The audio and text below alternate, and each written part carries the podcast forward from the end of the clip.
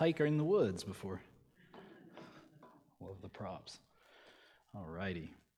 Good morning, everybody. Good Morning. So, the, the bad news is that uh, I'm pretty nervous to be up here, and I feel uh, a little bit unqualified to stand up here before you this morning. But the good news is that the subject they asked me to speak on happens to be the one thing that I am a leading expert in, and that is me, my story, right? So, um, God willing, we're gonna we're gonna share with you the story of my life and what God has done in it, and I just hope that there's something there for each of you to take away. Um, so, to give you some context, my my wife and I um, grew up in in Garrett County, which is in Western Maryland. It's about an hour or so um, east of here, and we actually so this is a, a baby picture of her and I. And then when I show that picture from, from prom, I try to convince people that white tuxedos were really in then, but I, am not sure that they were. But uh, that's a picture of us at senior prom there. We, we both grew up in, in the Oakland area in Deep Creek Lake, and uh, both of us just came from exceptionally good families. I mean, uh, wonderful childhoods, you have everything that you could ask for. I mean, just, just really um, good, God fearing, church going families. And, you know, my parents did a great job of making sure that they, they had me in church, that um, they were building that foundation, you know, for, for me uh, growing up. And, you know, it's important, I think, even as a kid, if you're not, if you're not maybe understanding the depth and, and the complexity of everything that you're hearing um, in, in that church setting, it was at least laying the foundation for what I was going to need later. And I'm, I'm super grateful to my parents for that. Um, Sarah and I met in high school, so you know the high school sweethearts thing. I guess that applies to us. And then I graduated and I went to WVU, and Sarah went east to to Frostburg State University, and we did the the long term or the uh, long range dating thing for a little while. And then we ultimately settled here in Morgantown. So right now, um, my my family and I live over off of the Pierpont exit and these are my kids that you're hearing. so enjoy that this morning. Um, we live off of the Pierpont exit, um, and I, I, work in still work in Western Maryland, but we we live over here, um, and we're settled here with our three kids. And so, um, what I what I want to do this morning is I, I double checked, and I, they confirmed that they did not ask for an autobiography; they asked for a testimony. So um, we're just going to hit the high points. Uh, I think the difference there is I'm not going to tell you my story; I'm going to tell you God's story and just the way that he's chosen to bless our family and involve me in his story. And so, um, the first the first thing I would say about my life is, you know, I think men have been dividing history for a long time between BC and AD, and you can almost do the same thing. Uh, in my life, dividing it between my childhood and adolescent years and my adult life, and that line is right in 2012. 2012 was a huge year for for me personally. There was just so much going on, and in the spring, I was, I was graduating from college. Um, my, my, parents were actually working through a separation, so I, you know, I was working through some of that emotionally. Um, so I, I, graduated in the spring, and then I, I was cramming for the CPA exam. Um, I actually sat for all four parts of the CPA exam in just a couple months. So it was just a ton of, of study and, and, um, and committing myself and my time to that. And, uh, and I was also engaged to marry my wife in, in August of that year. So um, in, in August, August 11th, we got married, and we're just kind of starting our life together and figuring all this out. And I was also beginning my, my working career, and so I was commuting from, from here in Morgantown over to, to Western Maryland to work. And uh, then there was one fateful morning in September. It was just a few weeks after we got married, maybe three weeks after we got married, that is kind of the first big formative experience that I want to share with you this morning. Um, I was I was commuting to work, and if you're familiar with Garrett County, it's a really rural area. It's a lot more rural than it is than it is here. Um, and so I'm just I'm I'm taking the exit uh, to to my office to the the Grantsville exit. If you've traveled 68, you're maybe familiar with it. Um, and so I'm, I'm taking this exit, and there's a uh, there's an unmarked white van with an attached trailer that is uh, kind of in the way. It's it's sitting basically in the exit, and uh, it had it looked to me like the van and the trailer had kind of jackknifed, you know, drifted backwards and, and was in, in the road. And so my mind immediately goes to the most common thing that you see when you're driving on the road and there's vehicles and things. I'm thinking that there's some construction happening here. And so I, I'm waiting for some instruction about, from somebody about what to do because there's no signs, there's nobody, you know, flaggers or anything like that. And I see this gentleman up in front of me, and he's waving me through. Hey, come on, come on, come on, come through. And so I started to proceed out to the right and go around this van. And uh, out of nowhere, this other guy comes running to the to the left side of my vehicle, and he's flagging me down. Hey, stop, stop, stop! And, so, you know, the only thing again in my mind, this is all happening within just a few seconds, and I'm still in that road construction mentality. And uh, this guy comes up to the left side of my car, and he comes up to the window, and he wants to speak with me. So I started to lo- lower my window, roll my window down, and as that window's coming down, all of a sudden the situation changes pretty quickly. And uh, the, there's a fist comes through the, the driver's side window and hits me hard in the, in the left side of my face. And so all at once I'm putting together, this is not a construction crew. This is not what I thought it was. Um, and I, I, come to find out that actually what's happening here is there's a, there's a prison work crew that is um, cutting grass. So we've, I think we've probably all seen that happening. And uh, it turns out that this guy was an inmate who had uh, managed to escape from his crew. Uh, and right before I rolled up, he had just finished uh, kind of dispatching his correctional officer. What had happened was this guy had gotten a hold of a pair of needle nose pliers.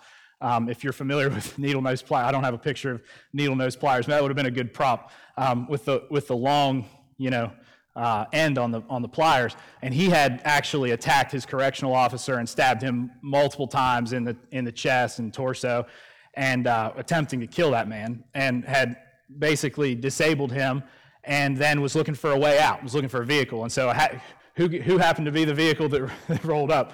Um, and so, I didn't realize at the time, but what had happened when he came through the window like that, all I knew was that he hit really hard. And, and what happened was he didn't actually hit me with his fist, he had, he had stabbed me with those pliers. Um, and it landed right, right here in the kind of the temporal area. And so I'm kind of trying to get my bearings, and he's recoiling for another one. And I'm like, whoa, whoa, whoa, what, what, what, do you, what do you want? What do you, you know, he's get out of the car, get out of the car. And so he proceeds to pull me from the car. I didn't realize at the time, but he, he stabbed me again in the back as he's pulling me out. And he drives off with my vehicle. and he actually led the police on a, on a pretty extended high speed chase through the rural back, back country roads of, uh, of Garrett County and ultimately totaled my car and got arrested and the whole thing. But, um, you know, they, they took me to the hospital, and I, I was learning as this was all unfolding that the officer was in really bad shape. They're bringing me into the ER. He and I both hit the emergency room at about the same time, and they're trying to figure out who needs us more. And um, ultimately, over the next few hours, I started to, to lose the vision in, in this left side, so it started just creeping in on me. And um, so they, they took me in for kind of an emergency procedure they call a craniotomy it had turned out that as that as those pliers came in, it had kind of busted parts of my skull and pushed them into my brain. Uh, and so I was starting to lose vision, and it's extremely painful. and uh, so they, they rushed me into this surgery and uh, kind of fix, fix me up a little bit. Um, if you're, I apologize if you, I, I, don't think, I think everybody can do with this. It's kind of gross, but um, this is where they kind of laid the side of my head open to get in there and do what they needed to do make the repairs, staple it. Those are staples. And uh, I also got a new haircut. They didn't charge me anything for that haircut.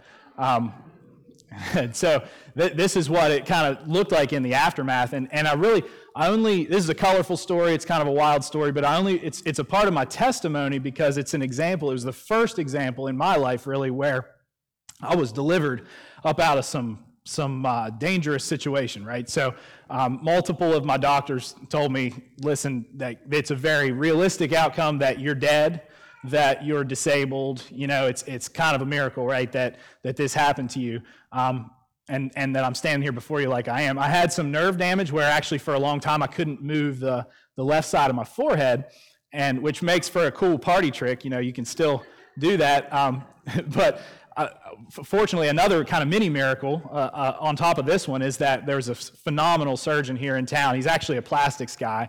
Um, his name is Tom McClellan. He, he went in and uh, committed himself out, I mean, for hours on a second surgery. He went fishing through the side of my head there to try to figure out where that nerve damage was, discovered a really thick black uh, suture that was applied during the, during the emergency procedure that was pinching off a nerve and he removed it, and now I, you know, praise the Lord, I can use my face again, right? So, because um, as a 20-something-year-old kid, they told me if we don't fix that, it's gonna it's gonna atrophy and sag, and it's just not gonna be a good. I wouldn't be this stunningly handsome man that stands before you today. So, what the reason that this is important to our story is because you know the this was a case where um, I don't know that I was in a position to really be praying for myself, but certainly my brand new wife was praying for me fervently. Um, our family, uh, just just a whole group of people that were lifting me up in prayer and asking for a miracle here because it was not clear at the beginning what was going to happen. And um, I think it was the first example of God really stepping into my situation. Um, I had lived a really kind of a sheltered uh, life up to this point, and it, we were able to see just firsthand the, the power of God and what He can do for us um, when, when, we, when we need Him. Uh, and so it was the first, like I said, just, just really hitting home, driving that home to your heart. You know, you hear a lot of these things and you learn academically about who the Lord is and what He can do and what He has done. But when you experience that firsthand, it's powerful. It's powerful. So the next thing I want to tell you about is um, if we fast forward to uh, 2015. So now my wife and I have been married for about three years. We, we kind of did the, the newlywed thing, and we're ready to start a family. And so um, we went ahead and, and kind of took those steps, got pregnant, and uh, our, our first baby, who was a boy, uh, was due in, on July, in July of 2015.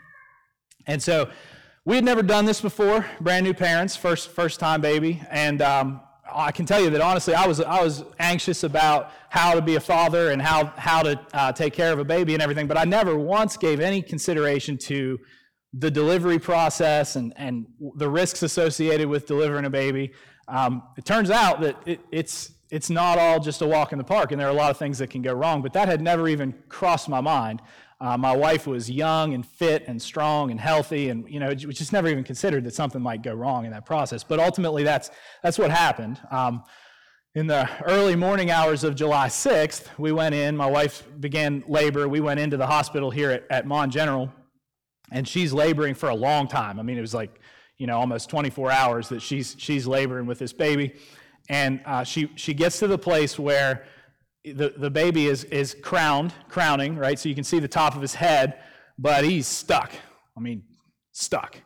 And um, to stand there as a, as a husband and as a father and to watch all this happen, I mean, I'm just a, a mess because Sarah was just spent. I mean, she was just, there was nothing left in the, in the tank. And so um, we had a really good relationship with our, with our OB, and he understood that, you know, we wanted to avoid a, a cesarean if we at all can. I think any of you who've had any experience with the C-sections, you know that that's a, that's a major thing.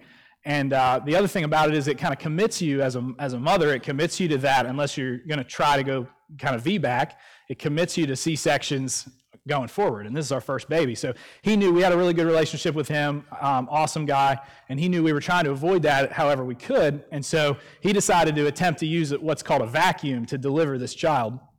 And if you don't, if you're not familiar with that, it's a suction cup and, uh, you know, in my mind, when he's explaining it to me, I'm picturing this like very gentle kind of, you know, extractive process. Um, and that's not really what how it works. Um, you know, they what happened was they attached this this suction cup to the part of the head that, that we could see, um, and then just start pulling on it. And uh, it was kind of jarring for me to see that because I'm thinking, like this this is pretty fragile, I think, this kid, and, and there, there's a lot of force being applied. And, um, and we, we attempted to vacuum, you know, several times, three, four times, um, and ultimately he, he was stuck. He wasn't coming out. And so they made the call after trying all that and, and some other interventions too. And Sarah just was through the wringer. And they tried uh, everything they could, and they were like, "Okay, it's, you know, it's time for a C-section." So ultimately, after all that, she essentially delivered this baby both ways, which was uh, just I still to this day am in, in awe of my wife and how she suffered through that. Um, but so we, we have the C-section, baby comes out, everybody's okay. Sarah's not okay. She's she's recovering and she's hurting a lot, but we have a baby, right? And so we're thinking, you know, that was pretty touch and go, but we're we're moving past it. Here's the baby, and so I can still remember that that first morning waking up and there's a baby crying. I'm in the hospital and been awake all night, and I'm thinking, oh man, like here, here it is. I'm looking around like, oh, this is my baby now. So um, I, I, remember that feeling and just the weight of the responsibility. But it, you know, we we were we were adjusting to it, and within the first day or so, um, my wife's mo- mother came in to see us, and she's she's holding the baby, and she started asking us like, hey, what's this thing he's doing with his legs? Is that that's not doesn't seem typical. We're like, I don't, I don't know. We, we don't know anything about this baby. Um, we, first time we've ever done this, right? And so um, she kind of raised it as a concern, but then let it, let it be. Um, and what was happening was we were seeing this kind of rhythmic, uh, repetitive kicking motion coming from, from his legs. And, um, you know, praise, praise the Lord that the next, that either that morning or the next morning, it's been, it's been a while, I can't remember the time frame, but one of the pediatricians comes in to make their rounds. And pr- praise God, just as she's coming in, you know, her countenance is bright and they're like, hey, you know, congratulations, I'm just here to check on the baby. And then within moments, this kicking starts.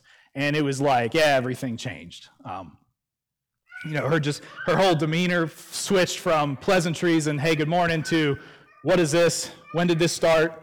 How long has this been happening? You know, just just clearly very concerned about it. And she goes on to explain to us that these look to be seizures, uh, and we need to take this baby to Ruby like right now.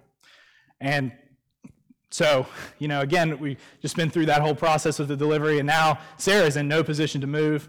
Um, she's going to stay there in Mon.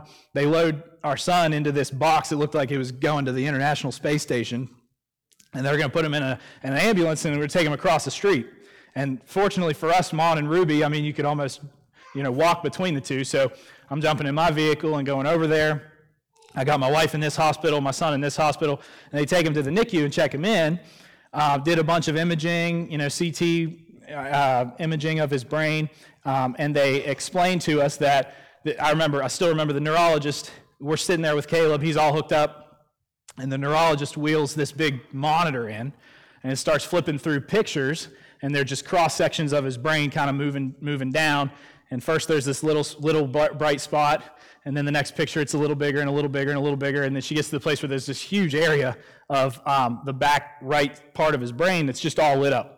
And she's explaining to me that this is a this is a bleed, this is a you know a brain bleed that uh, coincides right there with where the, the vacuum was applied. And based on what we know about this part of the brain, you know, it's, it's really hard to say as a baby, but it's possible that he may have some pretty significant spasticity um, in, the, in the left side of his body. It's a part of the brain that's controlling your, you know, your motor functions. And she kind of explained that, you know, this, this left side of his body may be kind of spastic like this. And in most extreme cases, you, you can't, you can't use it. Um, but it's hard to say. We don't know. We don't know. And uh, that was that was really hard because I remember at the time when, when we were doing the vacuum thing, I had my doubts about, you know, is this okay? And, and I, I kind of spoke up at one point and was assured, and I'm thinking, I should have done more, right? Like I should have asserted myself and, and stepped in and stopped that because now what's going to happen? What's going to happen to my son?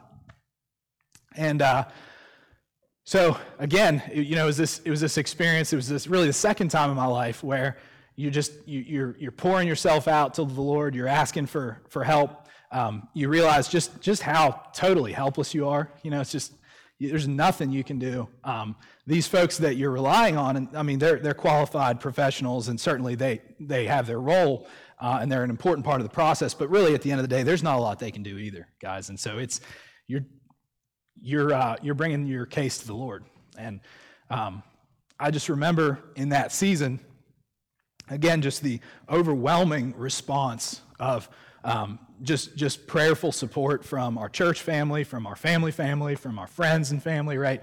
Um, just praying for Caleb, lifting him up. And uh, he was in there for a short time, and he was on. They got they got things under control with uh, anti-epileptic drugs, which was a huge. That's the first big step is get those seizures under control. He's in the NICU for a little while, and then they sent us home. Um, and they, uh, here's, this is a picture of, you know, me right after Caleb was delivered. Sarah was off, you know, recovering. And then here's Sarah the first time. This is the first time she ever got to see Caleb. But eventually she was able to come out of the hospital at Mon and come over to Ruby.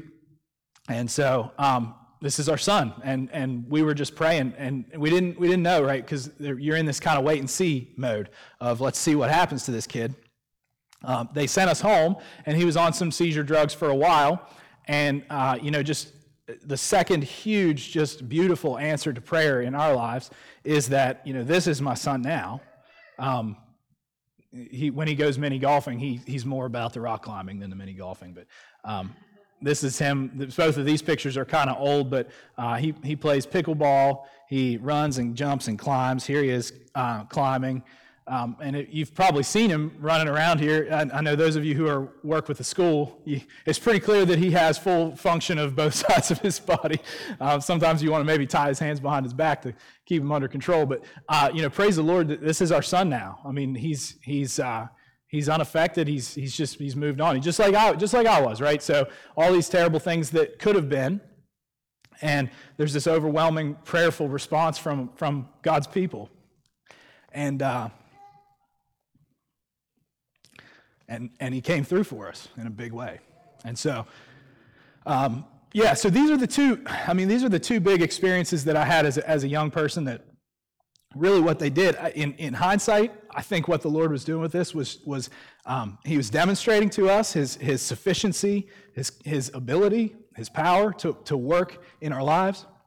And there was no disputing what god can do. It's like if you forget um, i can just i got a scar here to prove it if you the next time you see my son um, ask him he'll tell you the story he knows the story and he's got a he's got a flat spot right there on his head that if you're ever, you know, if he needs a reminder, he's got a spot right there for it. And um, I just, I just thank, thank God for that. Um, so all this kind of sets us up for uh, the, when we decided to have our second child, which would have been um, like 2017. And so Sarah and I used to joke about the second time around is like, oh man, remember all that crazy stuff from the first one? This will, this one will be smooth sailing, right? This will be the, uh, we'll, we'll, finally get the, the pregnancy and birth experience that we're looking for uh, with this one. And ultimately, that kind of is what happened. Um, we, uh, we had Addison on uh, September 4th of 2017, which, as an interesting aside, is exactly five years to the day from when that stabbing occurred on, on the road there in Grantsville. So exactly five years later, we have this, um, our second baby. This is a little girl. Um, her name is Addison.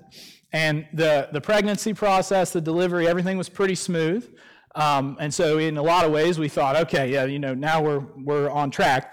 Um, but it didn't quite develop the way we expected it to. Um, I remember that, you know, there are some things now that, in, in hindsight, with the benefit of hindsight, you can look back and kind of see things that you didn't see the first time, right?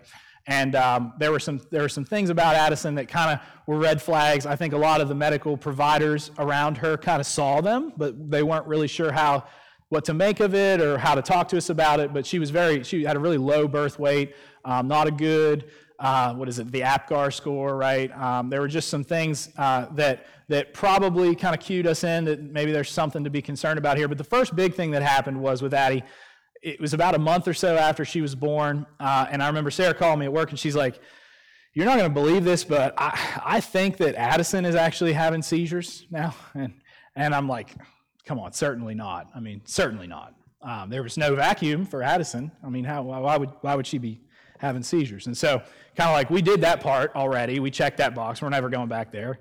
I'm kind of in denial about it. And so I come home from from work. It takes me about 45 minutes to come home. And in the time that it took me to kind of get home and for us to get prepared, um, the, the, uh, the severity and the frequency of these episodes were picking up to the place where, I mean, it was just indisputable, undeniable. She's having seizures. And so uh, we take her into the emergency room. Uh, and they kind of hook her up. Uh, this is an EEG machine, if you don't know. I could probably hook one of these up. I've done so many of these. Um, so they, they kind of hook her up to the, this machine and start checking things out. Yes, these are seizures. We're going to try to get to the bottom of why, what's going on. Uh, and there's really no good explanation. And so, in hindsight, again, you know, the benefit of hindsight, right? Um, in hindsight, I think that the, the providers there, uh, uh, certainly not to speak ill of anyone, but I think they were just buffaloed. I don't think they had any idea what was going on with this kid. There wasn't any reason why, apparent reason why she should be having seizures. Um, they, they took a spinal tap, and it was a little bit high in protein which uh, we were told can be a marker of spinal meningitis. And so I think, for lack of any better explanation, it was like, we're going to call this thing spinal meningitis. Here, take this medicine uh, and go home. And so the problem is that's what we wanted to hear, right? We wanted to hear that it's some temporary infection, no big deal. Um, she took some medicine for a little bit and came off of it, and we moved on.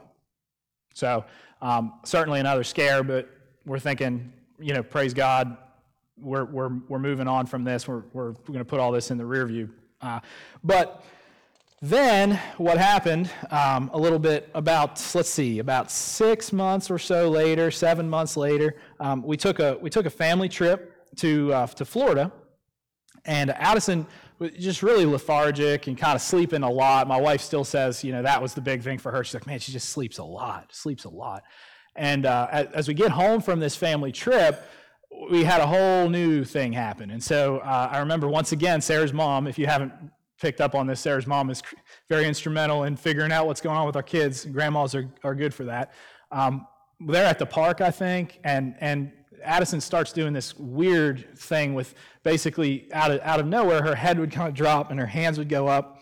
Uh, and then she would recover to, to kind of normal, and then a couple a second later, head would drop, and just over and over with this, over and over, and um, really odd. But it was unlike any seizure thing that we'd ever seen. I mean, I think of seizures as like very, um, you know, a, a, lot of movement, a lot of repetitive jerking mo- movement, and certainly that that can be characteristic of seizures. But uh, we started sending the video around to some doctor friends that we had, and we're like, "Hey, what, what's up with? What do you make of this?"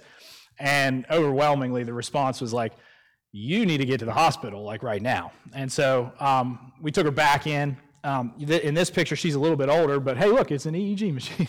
and um, so she, this is her in the hospital that second time. And uh, this time, we got a lot more information about what was going on. And we kind of concluded that what we saw earlier was really the kind of the initial signs of, of what we see here. Um, so they explained to us that these are seizures. They were able to do the imaging and the tests and get run all the tests. These are seizures.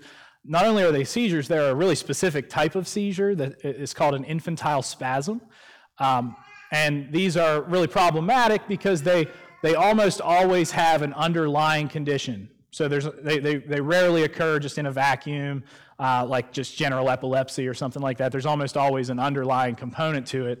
Um, and so, really, then the conversation starts in earnest about, hey, what's what's going on with Addie? Like, what we got these seizures, but what's what's really going on, right? Like, what's the bigger story? And so, they explained it to us that you can generally take kids with infantile spasms and divide them into two groups those children that respond well to the initial treatment and those that do not. And if you're in that former group, your outcomes tend to be much, much better. The kids in that latter group that don't respond well to the, to the treatment tend to have very bad outcomes. Um, you know, the, the worst type of outcomes. And so they explained to us that there's a few different treatment options, some of which are not even legal in the United States. I mean, we're like on the cutting edge of experimental medicine here. And really, it comes down to steroid treatment. And so they explained you can either kind of give them a lower dose steroid over a long period of time, or you can just really blitz it with ultra high dose prednisone um, and try to get the, the seizures to, to stop. So we're like, okay.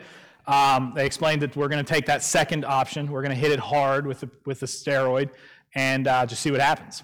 And that's that's kind of where we were at. They're like, you know, you can you can stay in here, but there's nothing we're going to be able to do for you. you just they sent, kind of sent us home with the prescription for the steroid and said, go, you know, best of luck to you. And so um, I, I, still remember one of the most powerful experiences that I had from this was I went home, uh, on the way home, I go to the pharmacy to pick up this prescription, and uh, they, didn't, they didn't fill it.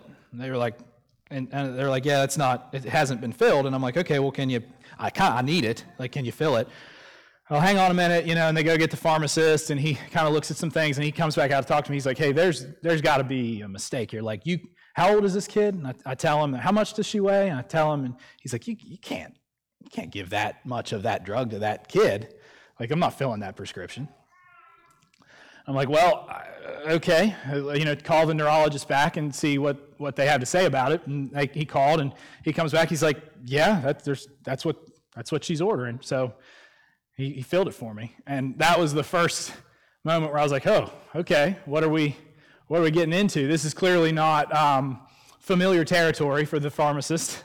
And uh, so we started administering this, this drug. And uh, so I'm sure some of you are familiar with steroid treatment and prednisone and what it can do, but uh, I'm just going to share some pictures of you with of Addison um, and kind of the effect that this had on her, on her body. So these are the first three. I got three more after this, but these are kind of time lapse, left to right, you know. Um, and so she, what what really happened was she got really hungry and really mean and angry um, and just cried. I mean, she was just, she was a miserable kid. And she's just packing on the weight. Uh, I don't, I don't have the like the dates in front of me for these pictures, but this is a relatively short period of time. I mean, this is a physical transformation that you would not ever expect to see under any circumstances. Um, here's the next three, uh, and so Yeah, and so uh, you know we're we're doing this, and we're and again, you know, we're kind of in this position again, right? I've been I've been here a couple times now. We have a big need, um, and we're lifting this up to the Lord. And the scary thing was with the with the steroid is I you know I just keep replaying in my mind. There's two groups of kids. There's two groups of kids. You know, those that respond and those that don't. And um, for for a while, for for a good while, she was in the first group of kids that don't respond to the drug. It, it wasn't working. Um, she's packing on the weight. She's she's still having the episodes, mul- multiple episodes a day.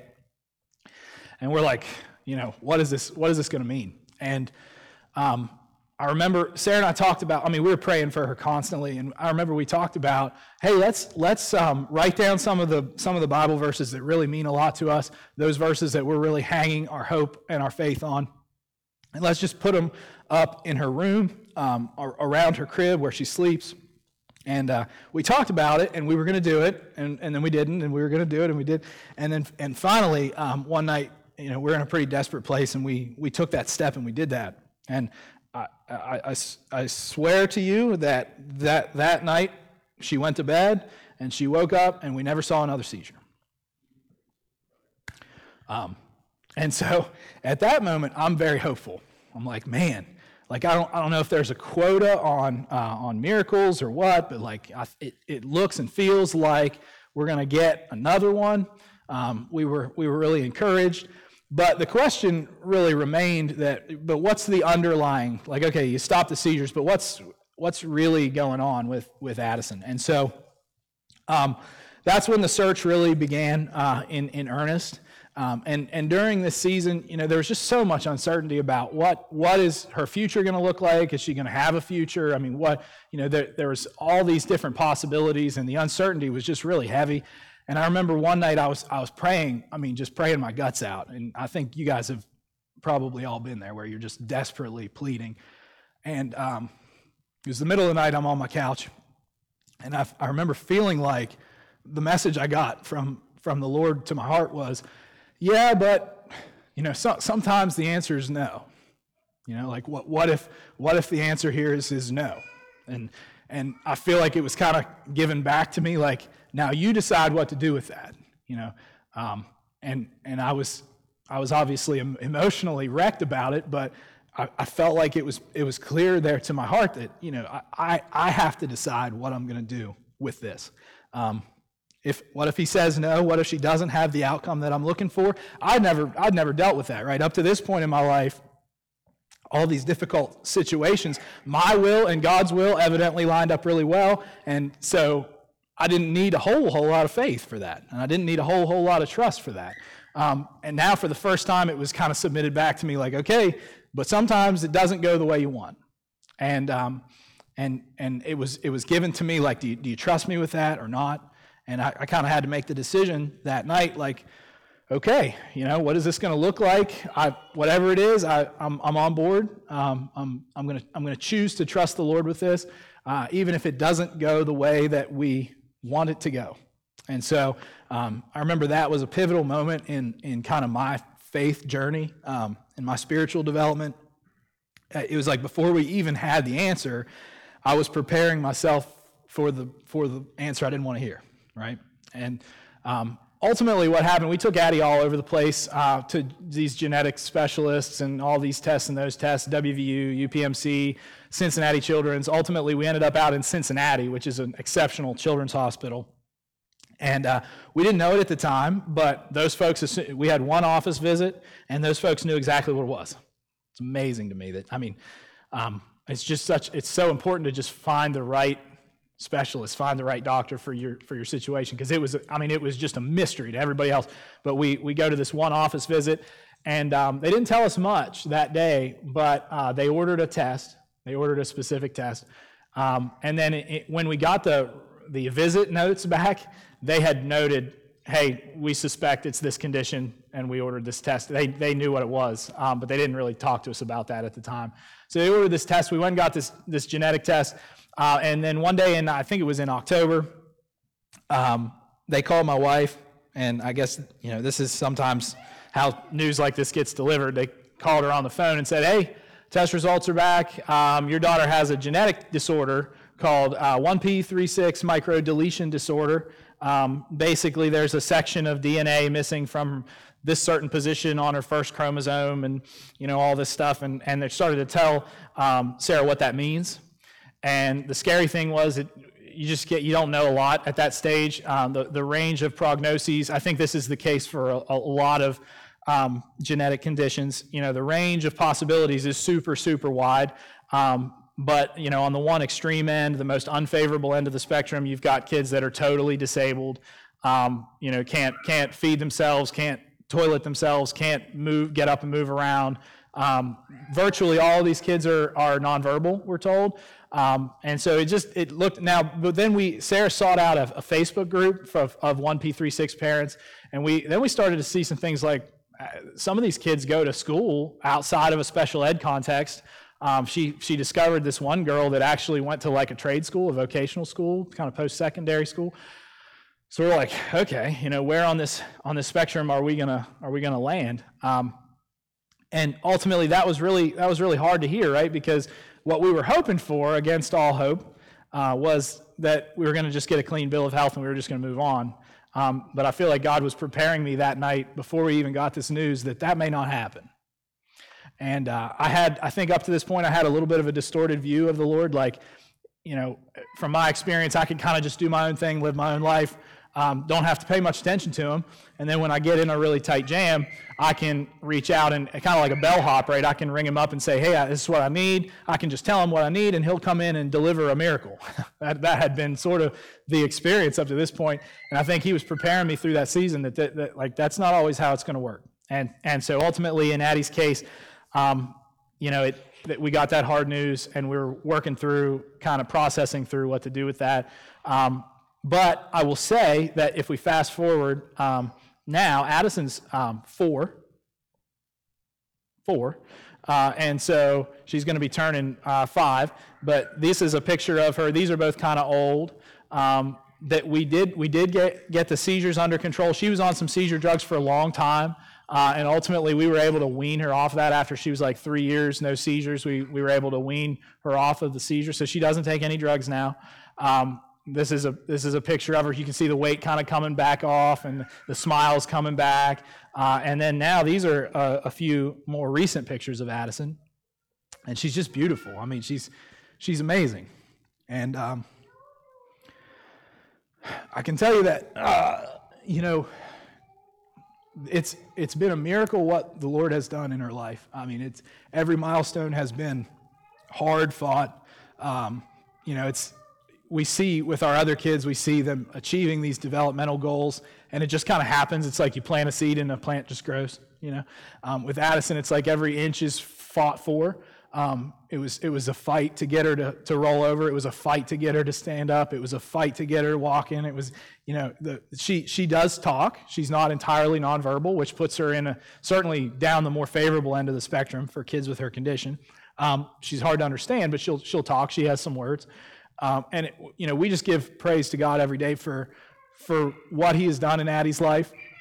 But look, I, I feel like I would be it would be disingenuous of me to sit here and pretend like it's all just rosy. Um, it's it's still it's hard. Every day is hard.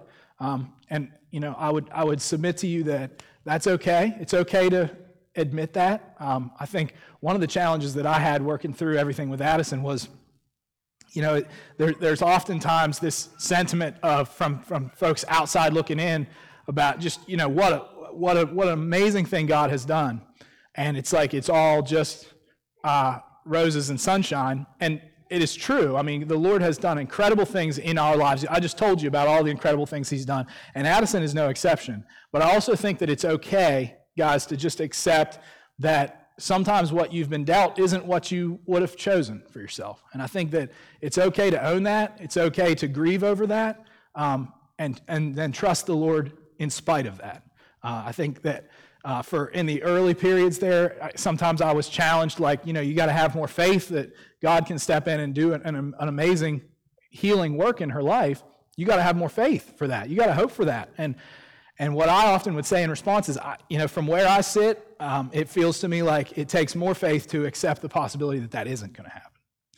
And um, so You know, Addie is a, is a blessing in our lives. She, she touches people's hearts. I mean, it, everybody who meets her is just impacted by her and her story. Um, she's the sweetest kid, and she's so innocent. And um, we just we praise God for her and, and everything that He has taught us through her life, and um, just the work that the, that the Lord is doing in hearts and minds through that little girl is is encouraging, inspiring. Um, so you know, the, this, the last time I shared my testimony, this was the end of the, the story, but we've since added a, a chapter or two at the end. Um, and it has helped me to appreciate even more just how God can redeem situations. Um, we, we were originally, I, I told everybody we were going to be one, one, and done, you know, one boy, one girl, and then done. Um, and that was our plan.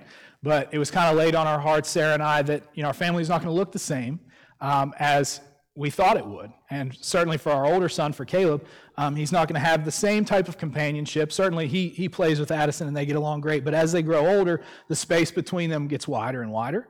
Um, and so we wanted to s- consider, we wanted to prayerfully consider the possibility of trying for another baby.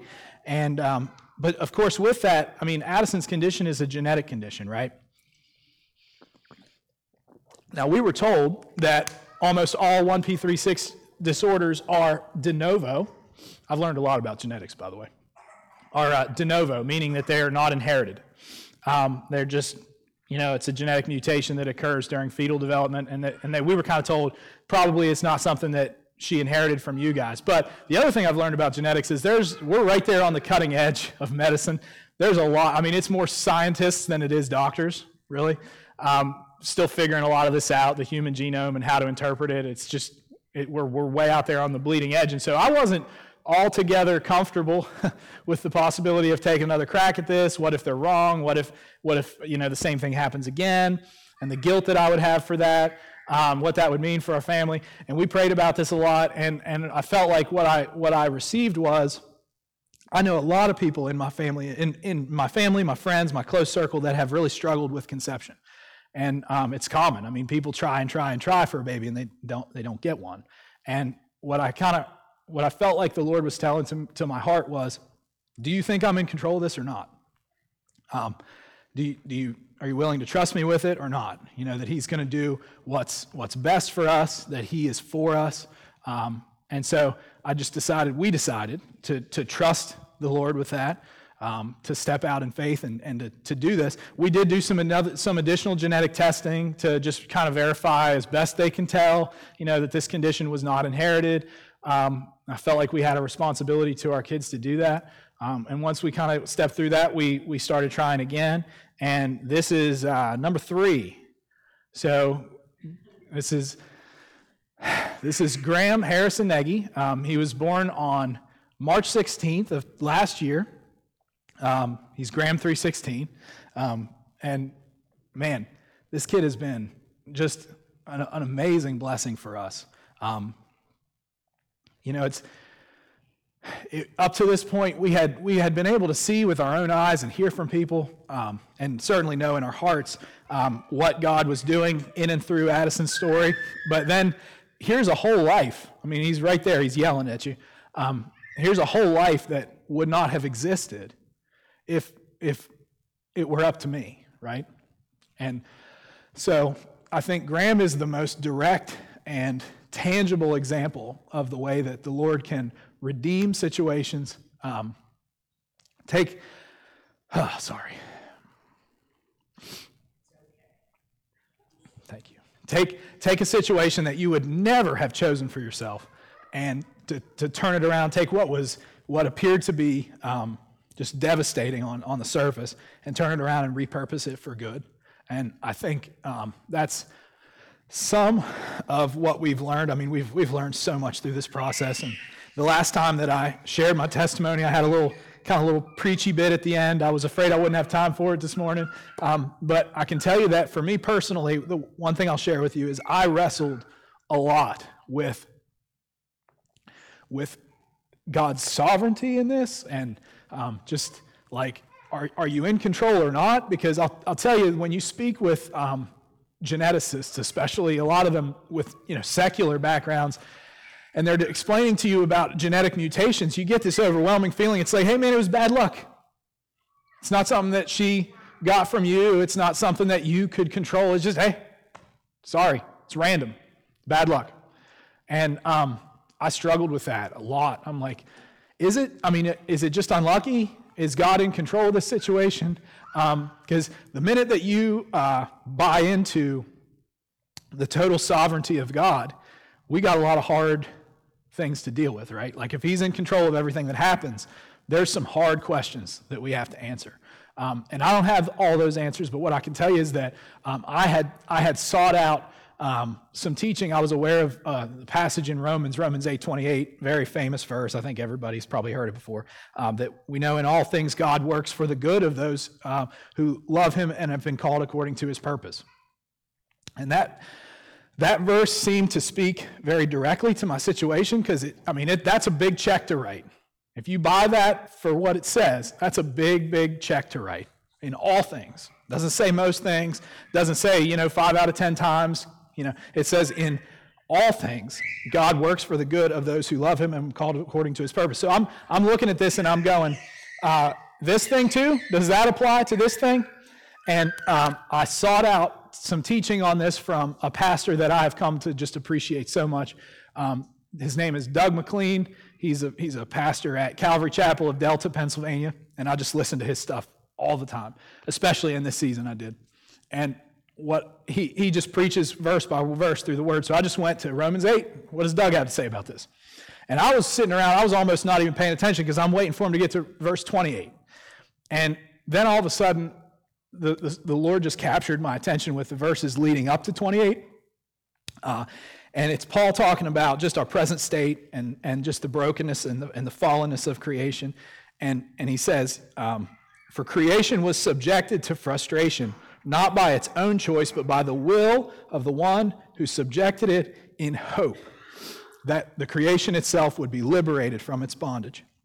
And this kind of set me on this path. I mean, I was, there were some times in this season that I was, I was indignant. I mean, I was indignant, like, somebody owes me an answer. And I was digging through this thing feverishly, looking for what does the Lord have to say for himself.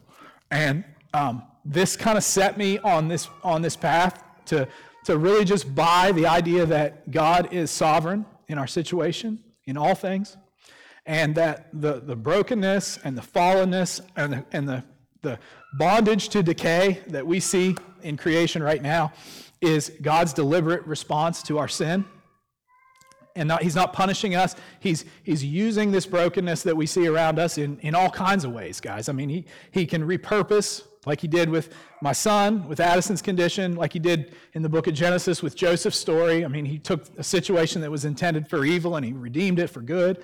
Um, he, can, he can use it to teach us to, to long for heaven. I mean, I never, I was pretty comfortable and by, by most standards, I still am pretty comfortable, but I was very comfortable, um, upper middle class, living in the United States. I have, like, I, my life is as cushy as it gets. And it's hard to bring your heart to a place where you're longing for heaven when you're comfortable here, right? And so I think part of the blessing can be that the Lord can teach us that you just, you just feel it in your bones that the things are not right, that this is not what we were made for, and, and it gives you that eternal perspective on things. And I also think that it teaches us to rely on Him in ways that we never would. I mean, I told you, I, I consider myself a pretty capable person. And through this season, I, I was at the end of myself. I mean, um, if, if I don't ever run into anything that I can't personally solve, then how hard is it to make, make sure that I'm not sitting on the throne of my own life, right? Um, that I'm not God in my own life. I have to run into something really hard to, to learn that lesson. And I think that those are just some of the things that God has done with this situation in our life. But I would challenge you this morning to buy into Romans 8:28, to believe it with your heart. Um, and I can tell you that a lot of times you need help to believe it. And um, my, my hope and my prayer is that uh, each one of us would come into a situation in our lives where we uh, God is is is merciful and gracious to teach us that lesson. And um, I I just would close with this. I know my wife. This has been her kind of banner verse. Um, Emily Pumphrey, who watches our kids, she is amazing. We are, we are the most sad. We're probably more sad than her parents that she's in, in Hungary this summer. Um, but she recently did a beautiful uh, painting with this verse for Addison's room from uh, John chapter 16. And uh, this this really encapsulates our our life and our experience. I think up to this point, you know, it, look, you're gonna have you're gonna have uh, trouble. I tell you these things that you may have peace. Um, it's without this, without the promises that we have in God's word, it's hard to have peace through these through these seasons. Um, but you will have trouble. Not you might not if you're unlucky. Not if you know the genetic lottery deals you a bad hand. You will you will have trouble, but take heart because I have overcome the world, says our Lord Jesus Christ. Right. So let's let's close in prayer. Father God, thank you for for this opportunity. Thank you for uh, just just the grace to uh, involve us in your story, to uh, choose us, to choose us to be participants in what you're doing, in your great plan for the redemption of humanity, Lord. Thank you for everything that you do in our lives. Thank you for the lessons that you teach us, even the hard ones. Lord, I pray that you help us to uh, respond to what you're doing in our lives, not, not to fight it, but to just embrace, embrace it and to trust and to find that difficult balance between uh, grieving for our present condition and hoping for our future one. Lord, I, I, just pray for each one here. I pray that for those of us who are uh, running up against the brokenness and the fallenness of creation right now, I pray for the peace that you promised us in John 16. I pray that you would uh, give that peace by the power of your Spirit to each one who needs it. And Lord, we, we trust you with this. We submit all this, and, and we, we submit to you as our Lord and Master this morning. In Jesus' name we pray. Amen.